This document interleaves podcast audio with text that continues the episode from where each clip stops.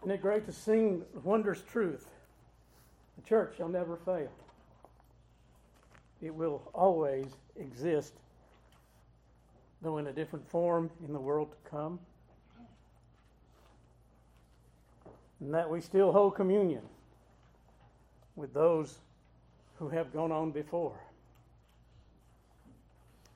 We are in Acts chapter 10, continuing on where we left off from from last Sunday.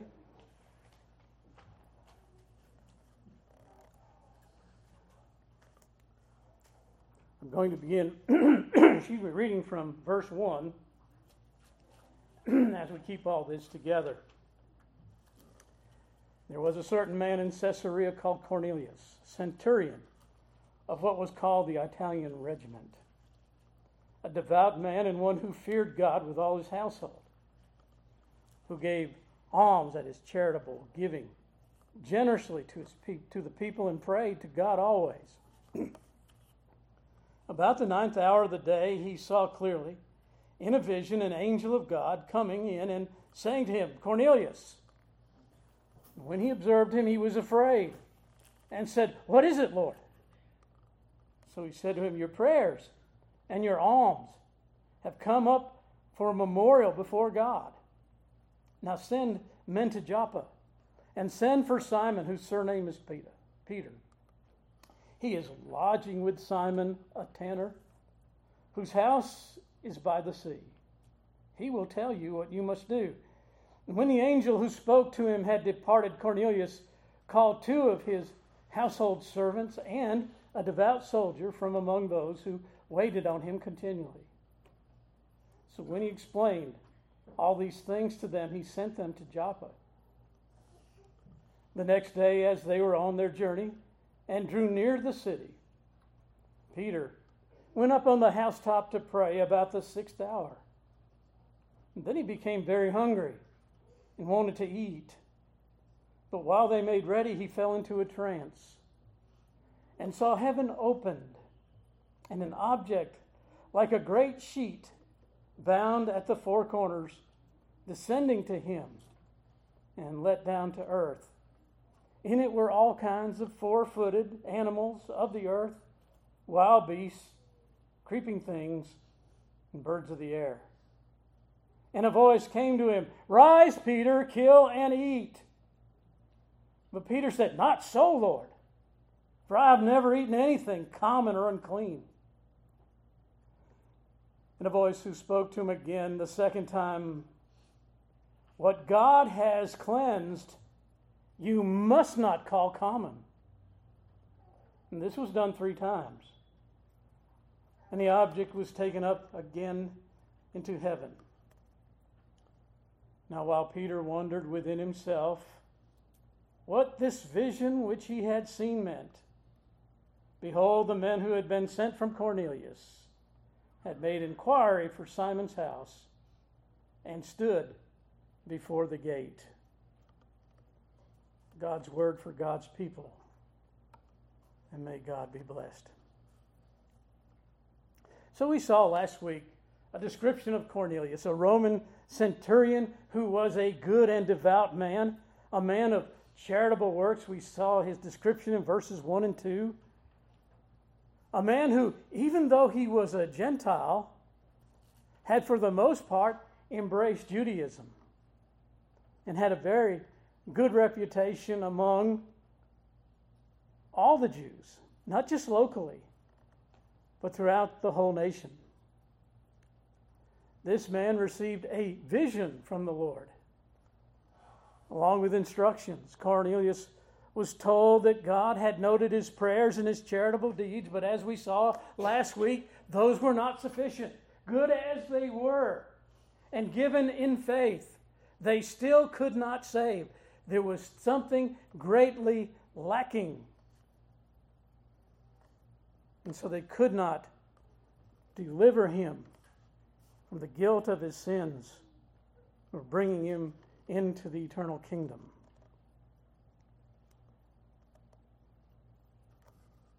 But then there was a part that the angel could not deliver.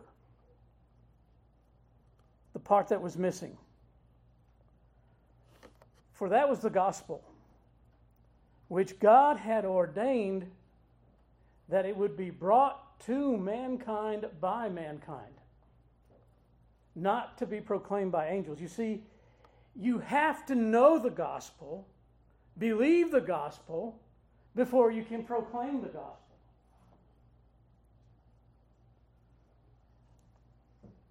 There's no such thing as an unsaved ministry. Can't be. It's an oxymoron. So, as Ananias had to be prepared to go to Saul, Cornelius had to be prepared to go to Simon Peter. And now Simon Peter must be prepared to go to Cornelius. Cornelius is going to send three men to where Peter is staying. He fills them in on what had happened and how the angel had given him instruction. And since all this happened to Cornelius at the ninth hour, which would have been 3 p.m., those he would sending or be sending would go the next day. It was a 28 to 30 mile trek that they would start off on.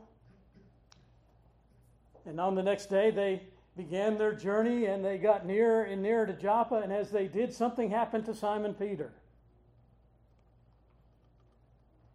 Peter is out up again at the second part of the. There are three times during the day that people would pray. And Peter goes up on the rooftop to pray.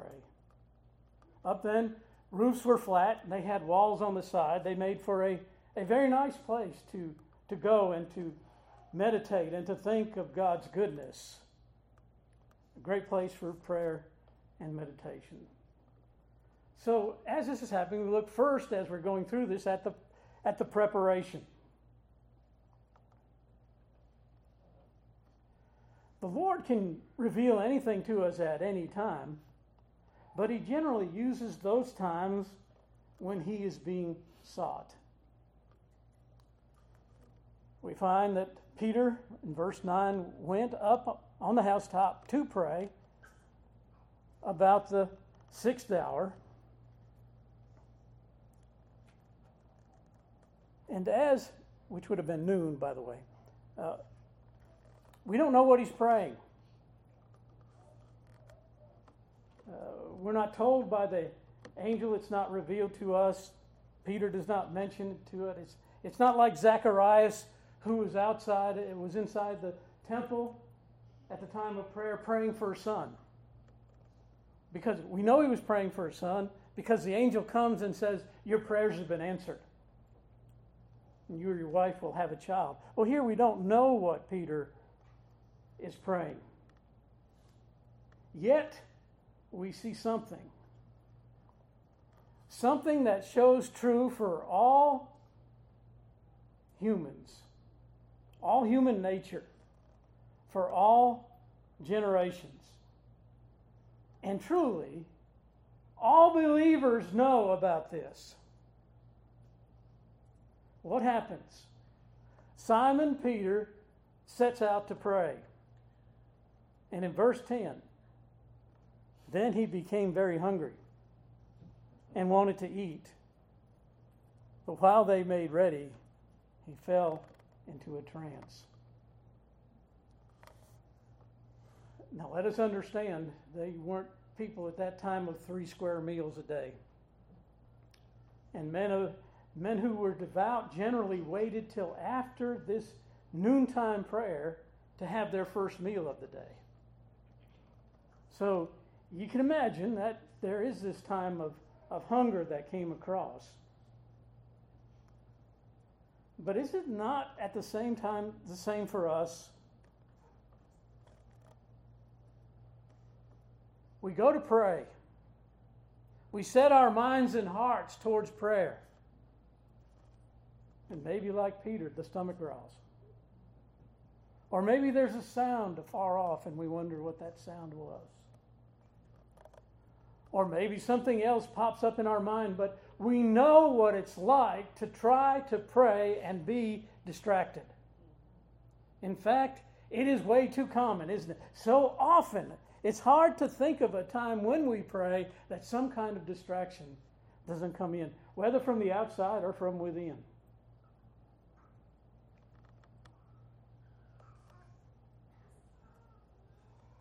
Maybe Peter's stomach growled. Maybe it was the smell, the aroma arising of the food being prepared. But Simon is distracted.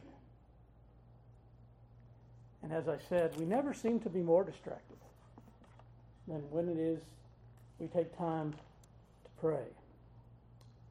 But this hunger is providential. And here we see two things come together. We're going to see the supernatural and the natural coming together in the same place at the same time. While Peter waits for the food to be prepared, we are told he fell into a trance. Now, notice this is not the same thing that happened to Cornelius. Cornelius had a vision. But Peter is in a trance. The Greek word is ecstasis, which we get our word ecstasy from. In essence, he's having what we might refer to as an out of body experience.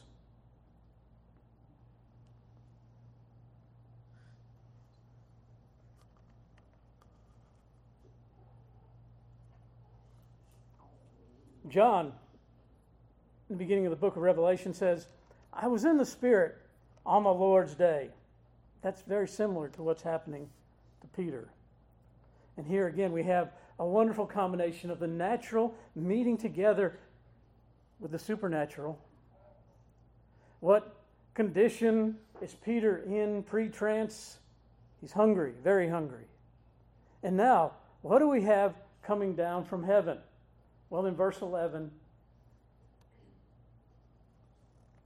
and he, now that he's in the trance, he saw heaven opened and an object like a great sheet bound at the four corners descending to him and let down to the earth.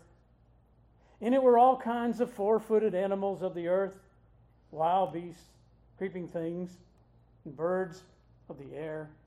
And a voice came to him Rise, Peter, kill and eat. So he's hungry. And what does he see coming down from heaven? A sheet, a, a giant linen tablecloth, if you will, begins to descend, and in there, all kinds of creatures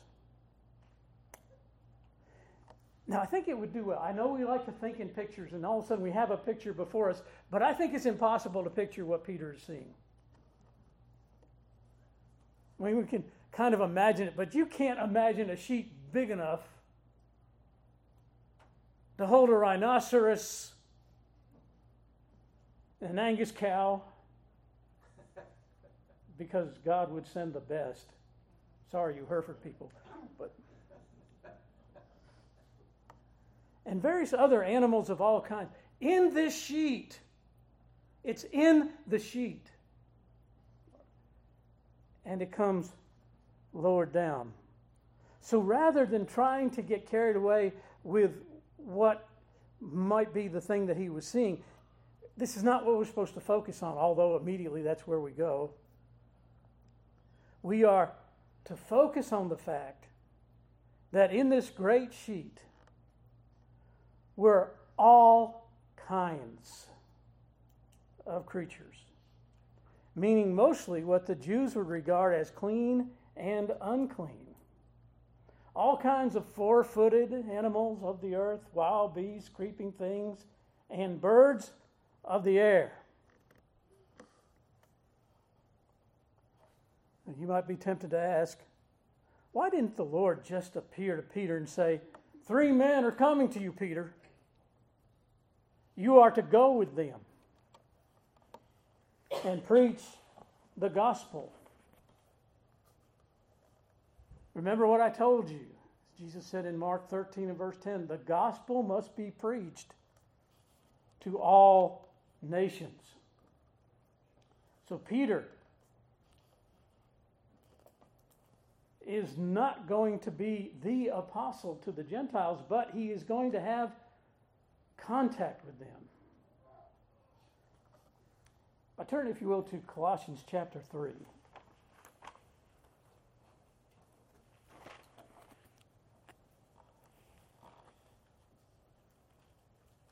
Colossians chapter 3. Start at verse 9. Do not lie to one another, since you have put off the old man with his deeds, and have put on the new man, who is renewed in knowledge according to the image of him who created him, where there is neither Greek nor Jew, circumcised nor uncircumcised, barbarian, Scythian, slave nor free, but Christ is all and in all. The church will be made up of all kinds.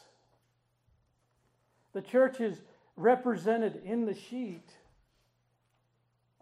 Greek, Jew, circumcised, uncircumcised, barbarian, Scythian, slave, free. But Christ is all and in all. So Christ and his church is represented here in one sheet.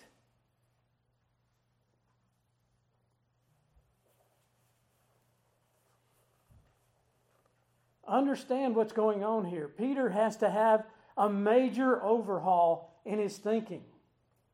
Remember Jonah. Why did Jonah flee?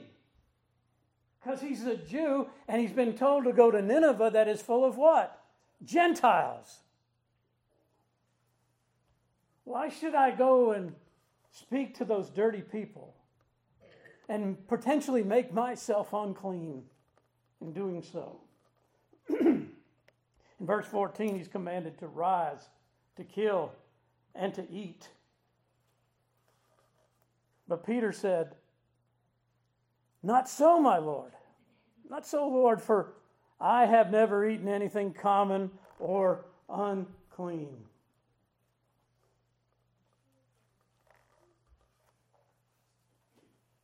On this sheet are all kinds of animals.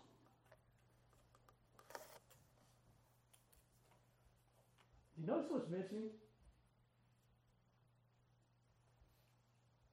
Fish.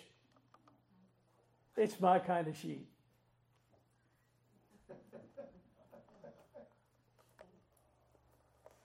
Peter refuses. Although I do like fish and chips, but anyway. And the refusal is strong and polite. You just can't find good fish and chips. Never stop it. His refusal is in a strong yet polite way, but some things about Peter never changed. And three seems to be quite a number for Peter. So look at three episodes in Matthew 16.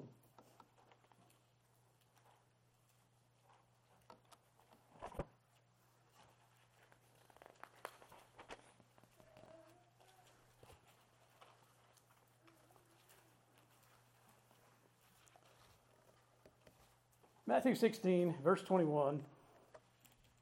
From that time, Jesus began to show his disciples that he must go to Jerusalem and suffer many things from the elders and chief priests and scribes, and be killed and be raised the third day. Then Peter took him aside and began to rebuke him, saying, Far be it from you, Lord, this shall not happen to you. He, the Lord, turned and said to Peter, Get behind me, Satan. You are an offense to me. You're not mindful of the things of God, the things of man. So there's one. Now we go to chapter 26 of Matthew.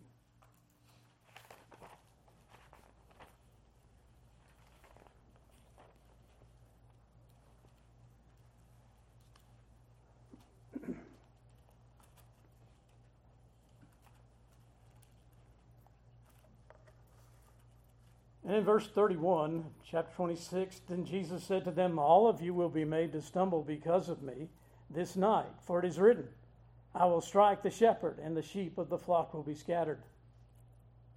But after I've been raised, I will go before you to Galilee. Peter answered and said to him, Even if all are made to stumble because of, of you, I will never be made to stumble. Jesus said to him, Assuredly, I say to you, that this night before the rooster crows, you will deny me three times. Peter said to him, Even if I have to die with you, I will not deny you. And so said all the disciples. I say, see again,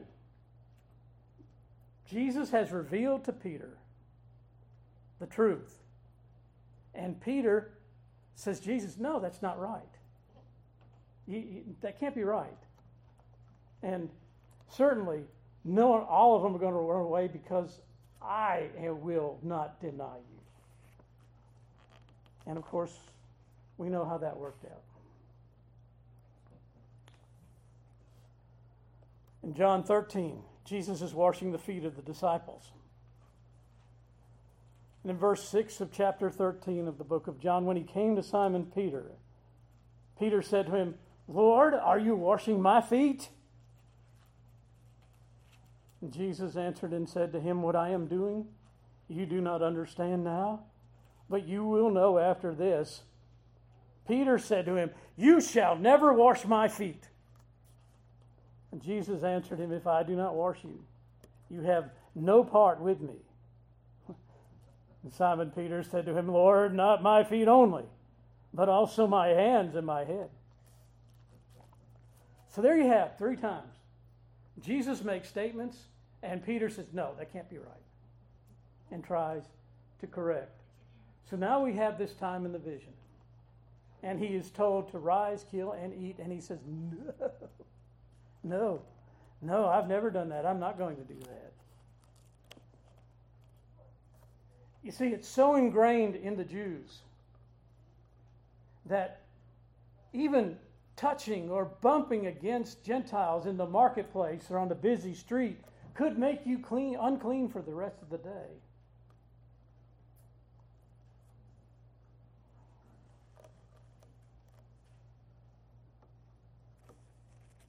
But like anything that gets taken too far in the commands of God, man starts to pile things onto it. And it gets really confusing and way off target. In John chapter 18, we have a prime example of this. John 18, Jesus has been questioned by the high priest. The high priest is done talking to him. He's going, so they some of the Jewish leadership and some of their soldiers, they bring Jesus to Pilate. And in verse 28, then they led Jesus from Caiaphas to the praetorium, and it was early morning. Watch it. But they themselves did not go into the praetorium, lest they should be defiled, but that they might eat the Passover. Now, the praetorium is the governor's, the, the Roman governor's dwelling place. It's, it's an impressive place. Um, but they, it's the official residence, then, if you will, of the Roman governor. But they would not go in. Because if they go in, it might make them unclean. No thought given to what they had already done. And if they were unclean, they couldn't keep the Passover. But as it is with many, and we're dealing with this across the nation as far as the application of the, of the law of God, that some just can't get over the idea that there's a section of the law that God gave that's not applicable anymore. That some of God's plans for the Jews were not of everlasting quality, they were temporary.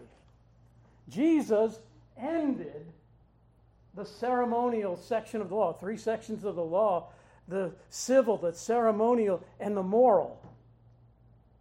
Well, especially the ceremonial law is gone. Why? Because all the ceremonial law did was point to Christ. How to be clean before God So every time they went through a washing or cleansing or preparation of like that, it was to show them that they needed to do something outside of themselves to be acceptable to God. And when Jesus came, the ceremonial law is done, it's over with. Remember, the uh, Jewish leadership says to, Jesus, to Jesus, hey, your disciples, they don't wash their hands before they eat. They're unclean. They're eating it. They just, all this nerves. Jesus, Jesus was the one who makes, is the one who makes us clean before God. Makes us acceptable. He makes those who are unclean acceptable to the Father. They become clean. Remember when he washed the feet of the disciples? He said, You are all clean through the word, but not all of you. And he was mentioning, referring to Judas at that point.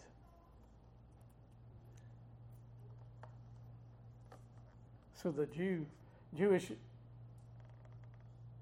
ceremonial laws are set aside. Why? Because they pointed to Christ and Christ was there. And how? Well, He's the way to make us clean before God through Him, His Word, His shed blood. And so Peter's told, What God has cleansed, you must not call common. And the way we read it can be stop calling what God has cleansed common. Stop it.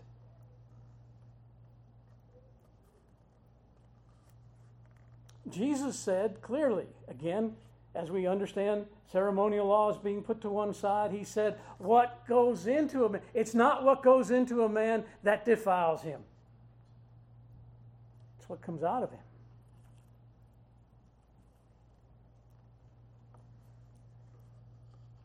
How can you call common what God has cleansed?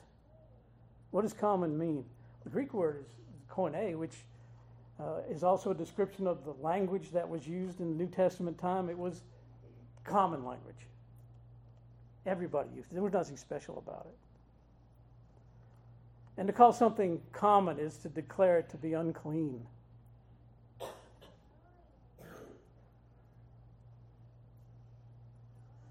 This illustration's a bit on the edge, but I don't think it goes too far. But when you're driving down the road, do you look, when you're on the interstate and you stop at a rest area, do you look at the commode in the rest area the same way you look at the one in your house?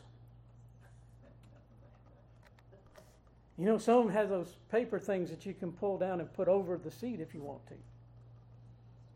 I've yet to go into someone's house and see those things you put down and put over the, the seat.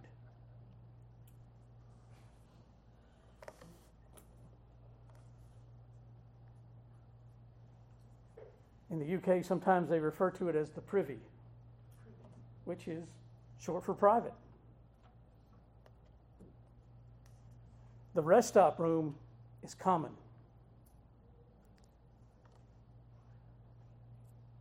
So, three times the sheet comes down, perhaps each time the same words to overcome the obstinacy on the part of the one who acknowledges that the voice is God. And when the voice comes that command from God, and when that voice crosses one's preferences and prejudices and oppose of piety, that goes beyond the will of God is maintained. I'll give you a, a quick illustration of that. Why do we have breakfast cereals? Because modern women are too lazy, that's why.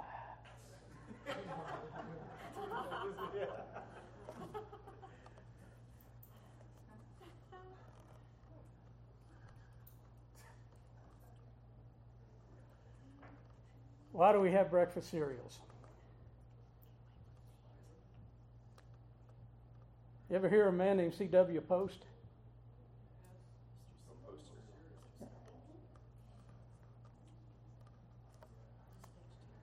C.W. Post, along with the man named Kellogg, they were both Seventh day Adventists. Seventh day Adventists hold fast to the idea that you should follow the Jewish dietary laws. Again, a great confusion and an unnecessary thing for what God has cleansed. No one should call unclean.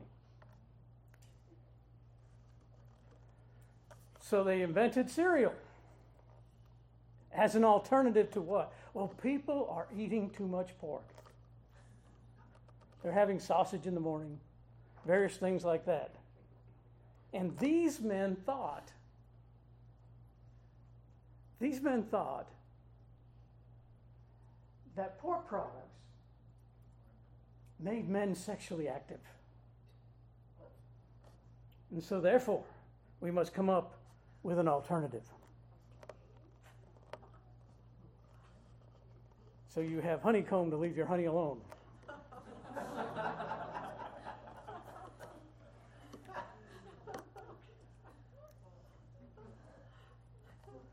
But you see, if you take the law of God and you go too far, the next step is even more ridiculous.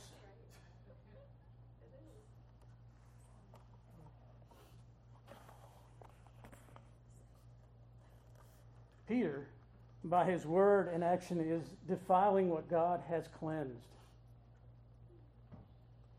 Some have said, well, Peter thought, might have thought he was being tested, and so therefore he puts up this, this fight but tell me a time that Jesus tested his disciples in such a way. It never happened. This would be a problem also for Peter later on, and, and Paul would have to get into his face about it if we turn quickly to Galatians chapter 2.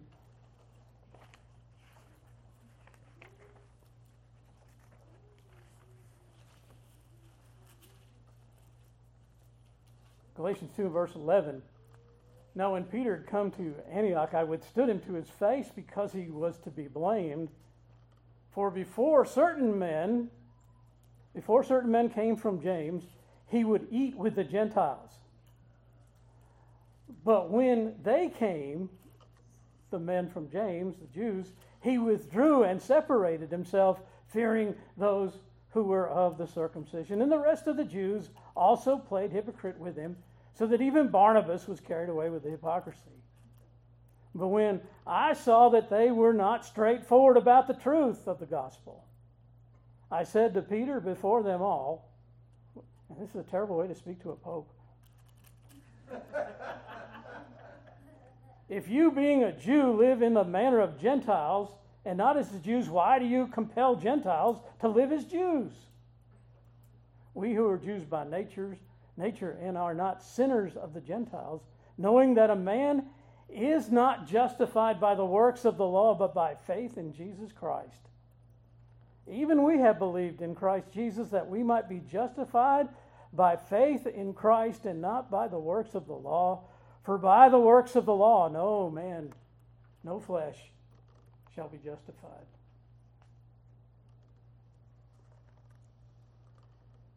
Comes three times to Peter, and then finally we see the object was taken back up to heaven. It ascended. The same words used of the ascension of Christ. And this is great significance to this, there to this descending and ascending. Jesus took with him all that he had made clean. Now, quickly, to close up here, there are some improvements, some things to take in as we survey all this. the first thing I would have you to see from this is coincidences, coincidences don't exist. As Cornelius' men were closing in on Joppa, God began his work on Peter and finished it just as they arrived. So it would be fresh in Peter's mind, and no objections could come to him Secondly, Christ is our source of cleansing. All in him are cleansed from the defilement of their sin, and all from all nations who come to him know this cleansing. But thirdly, Peter needed to be told three times what he must do. even the best of us, or those we think are the best of us, can be hard headed and slow to grasp. Fourthly, we need to be very, very careful about what we pull out of the Old Testament as laws for living. We are under the moral law, not the civil or ceremonial.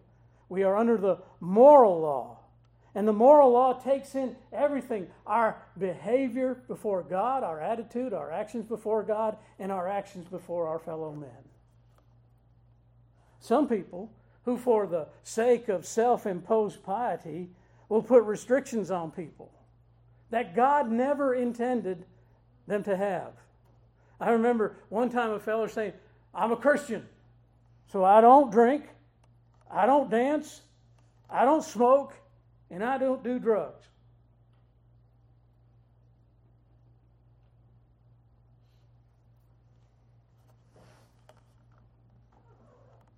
That makes you a Christian?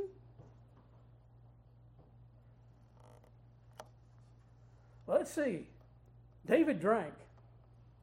David danced. I don't know if he smoked.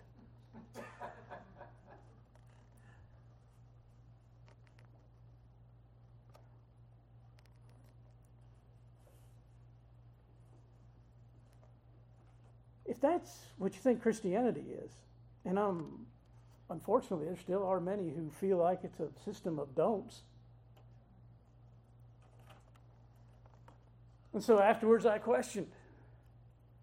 You say you don't drink, you don't dance, or do drugs. Are you sure? What'd you have this morning? I had a sausage biscuit and coffee. You had a drug. What's in your coffee? Come on, fess up. It's just foolish to think that that is what defines Christianity. A system of man made laws, that we don't do that. That's the thing that Jesus fought during his earthly ministry. The crazy additions to the law of God that the Jewish leadership could put on. Fifthly, this is a little cheeky one, but we've got to put it in there. God does not promote the vegetarian lifestyle. there were no vegetables in that sheet.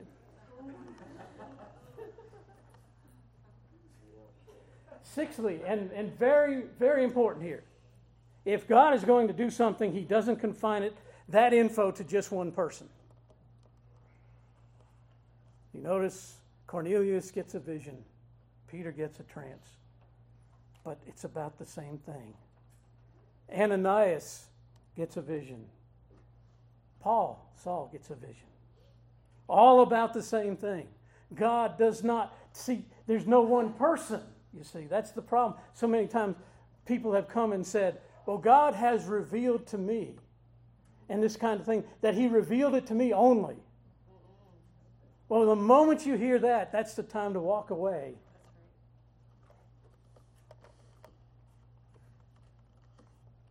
And then lastly, you who in Christ are not common, not unclean. And since he has washed you, you cannot become unclean again. In 1 Corinthians chapter 6, this is the last place we're going to look. 1 Corinthians chapter 6, in verse 9, you see, there are those who say that people who are caught in certain sins or, or certain lifestyles and behaviors, they can't be changed. Leave them alone. Verse 9 of 1 Corinthians 6. Do you not know that the unrighteous will not inherit the kingdom of God? Do not be deceived.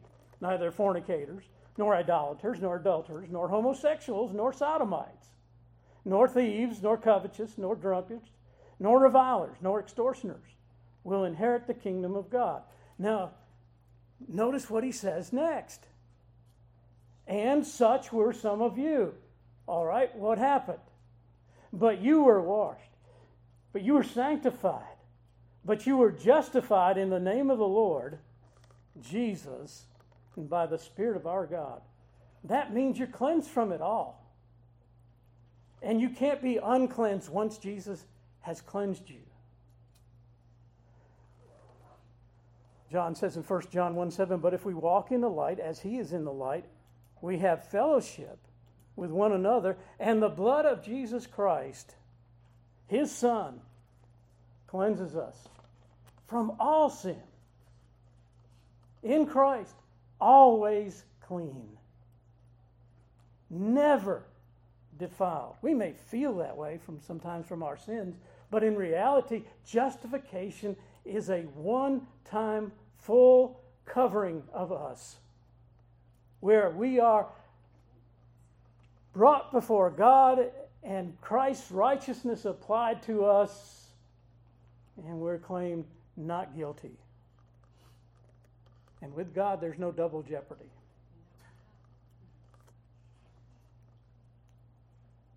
What God has cleansed, you cannot call common. Matters not where they come from, what they look like, how they dress, how many tattoos they have, or how many earrings stuck in their ears. If they truly has, have come to embrace Christ, Christ has cleansed them. And we do wrong to think otherwise. Let's stand together for prayer.